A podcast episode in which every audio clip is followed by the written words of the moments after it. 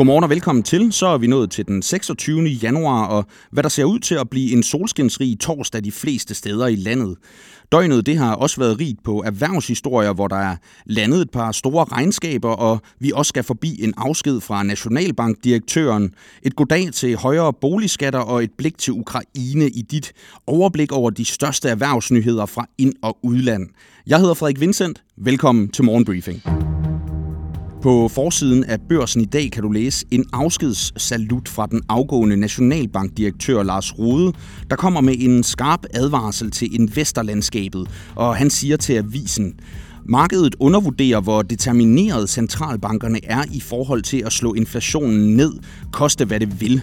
Og den erfarne centralbankchef mener ikke, at markedet har forstået, hvor meget kampen mod inflation fylder for hans kolleger rundt i verden. Investorerne de forventer, at uanset om det er i aktiemarkedet, pengemarkedet eller ved obligationerne, at så er dårlige økonomiske nyheder gode nyheder for markedet, fordi det vil gøre centralbankerne mere forsigtige med at hæve renten. Men til det siger Lars Rode, den logik vil jeg gerne udfordre, så længe vi hverken har fået den overordnede inflation ned, hvilket nok er den nemme del, og så længe vi ser, at kerneinflationen er, hvor den er, så vil centralbankerne befinde sig i strammerhjørnet. Du kan læse hele afskedsinterviewet med Lars Rode i dagens børsen. Danske virksomheder ser med stigende bekymring på den seneste geopolitiske udvikling i Kina, skriver Finans på sin forside i dag. Trods øh, ambitioner om at trække sig ud af landet, så er det ikke lige til, lyder det fra to virksomheder over for mediet.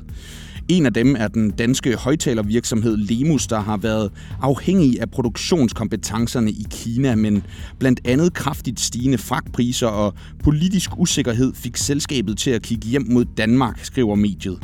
Lemus øh, skyder på, at det har kostet selskabet et par millioner at rykke produktionen ud af Kina, men til gengæld så har det været alle pengene værd, lyder det fra selskabets stifter Rasmus Kastrup, der siger til Finans.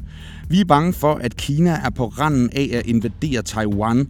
Der er en risiko ved, at der kan komme samme sanktioner mod Kina som mod Rusland. Det er super kritisk. Fra både SMV Danmark og Dansk Industri, der lyder det, at danske virksomheder i højere grad overvåger den politiske situation i Kina, men at der ikke er tale om paniktilstand, og det skriver altså Finans. De fleste har hørt om topskat på arbejdet, men færre har nok hørt om topskat på boliger. Men sådan en, den øh, findes altså, og den kan udvikle sig til en decideret skattebombe under de 17.000 danske familier, der bor i de dyreste boliger i Danmark, når de nye skatteregler træder i kraft efter nytår, kan du læse i dagens børsen. I sidste ende så kan det føre til prisstyk på huset og skattesmæk til nye ejere, fordi det bliver væsentligt dyrere at bo i liebhaverboliger, vurderer Nordea Kredit. Det er et øh, cirka 20 år gammelt skattestop på boligernes topskat, der nu afsluttes til næste år. Og det betyder for eksempel, at en bolig tæt på København, der var 16 millioner kroner værd i begyndelsen af 2022, den beskattes med 95.000 kroner i ejendomsværdiskat, hvor cirka 30.000 kroner stammer fra den højere boligskat, der altså indtræffer til næste år. Få hele overblikket over de nye boligskatter på borsen.dk.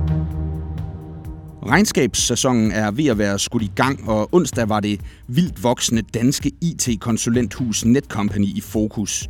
Selskabet sigter efter en væsentligt lavere indtjeningsgrad end ventet, og det resulterede i voldsomme tæsk til aktiekursen, der blev sendt ned med over 21 procent onsdag.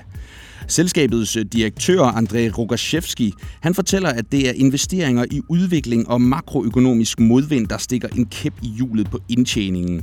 Og samlet så er Netcompany-aktien faldet næsten 50 procent det seneste år. Men en øh, aktiekurs i gulvet, den kan også betyde en aktie på tilbud.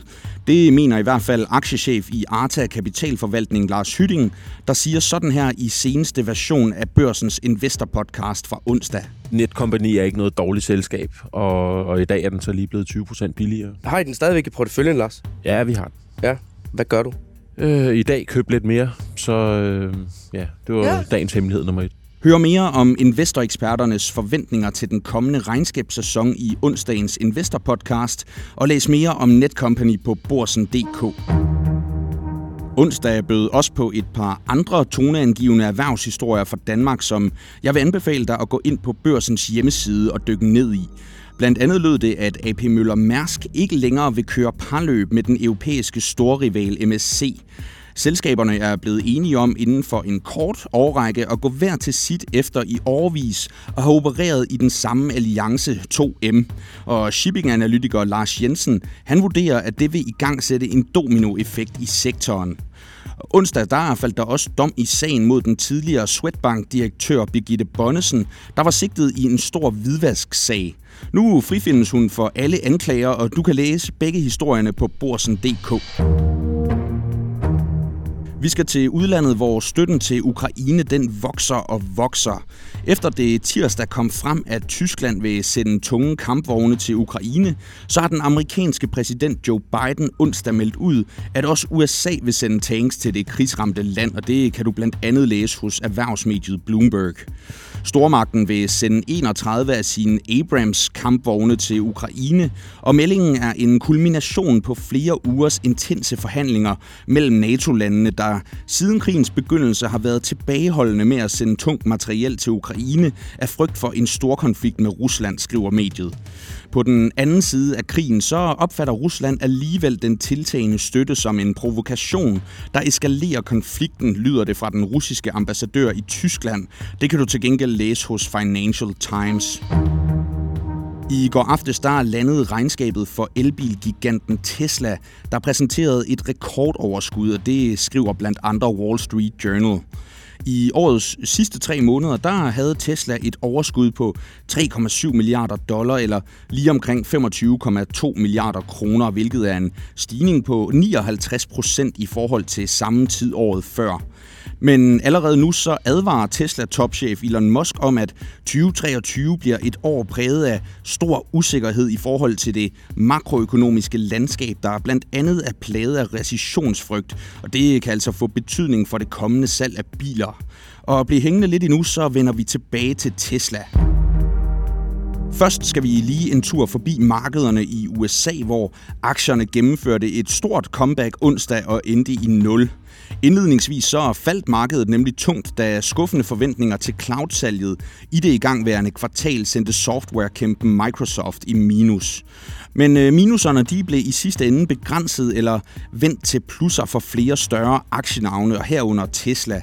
Det brede S&P 500-indeks faldt således kun marginalt med 0,02 procent, og Dow Jones steg desuden marginalt, mens Nasdaq til gengæld mistede 0,2 procent. Onsdag bød til gengæld på tunge kursfald for aktierne i det danske C25-indeks, der har endt dagen med et tab på 2,1 procent. Få detaljerne og dit aktieoverblik på Borsen.dk Investor. Ja, opmærksomheden på Tesla den er stort set altid til stede, og ikke mindst onsdag, hvor selskabet altså leverede et rekordregnskab, men øh, samtidig kommer med en advarsel om forventningerne til det kommende år. De seneste uger der har selskabet særligt trukket overskrifter og rystet bilmarkedet over det meste af verden med en stribe aggressive prisnedsættelser på sine biler med op mod 20 procent. På den måde så lægger Tesla et hårdt og uventet pres på konkurrenterne, som børsens virksomhed virksomhedsjournalist Thomas Velblom Askær og børsens chefredaktør Niels Lunde dykkede ned i tidligere på ugen. Jeg har derfor spurgt Niels Lunde, hvilken situation Teslas priskrig nu sætter konkurrenterne i. Tesla er den helt dominerende markedsleder på markedet for elbiler. Og de her prisnedsættelser, de er så voldsomme, at de lægger et hårdt pres på Teslas konkurrenter, især fordi Tesla har skabt en forretningsmodel, hvor Tesla tjener mere på den enkelte elbil, end konkurrenterne gør. Og derfor så sidder konkurrenterne i et dilemma lige nu. Hvis de går med Tesla ned i pris, så vil de tabe penge, og hvis de holder deres priser, så vil de tabe markedsandele.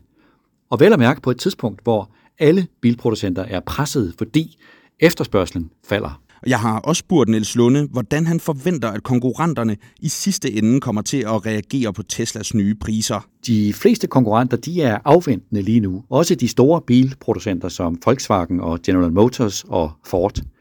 Men fordi Tesla er markedsleder, og fordi elbiler er vækstområdet inden for bilbranchen, og også fordi den grønne omstilling er en bunden opgave, der skal ske et skift, så er et kvalificeret bud, at Teslas konkurrenter vil forsøge at sætte deres priser ned, i hvert fald et stykke af vejen.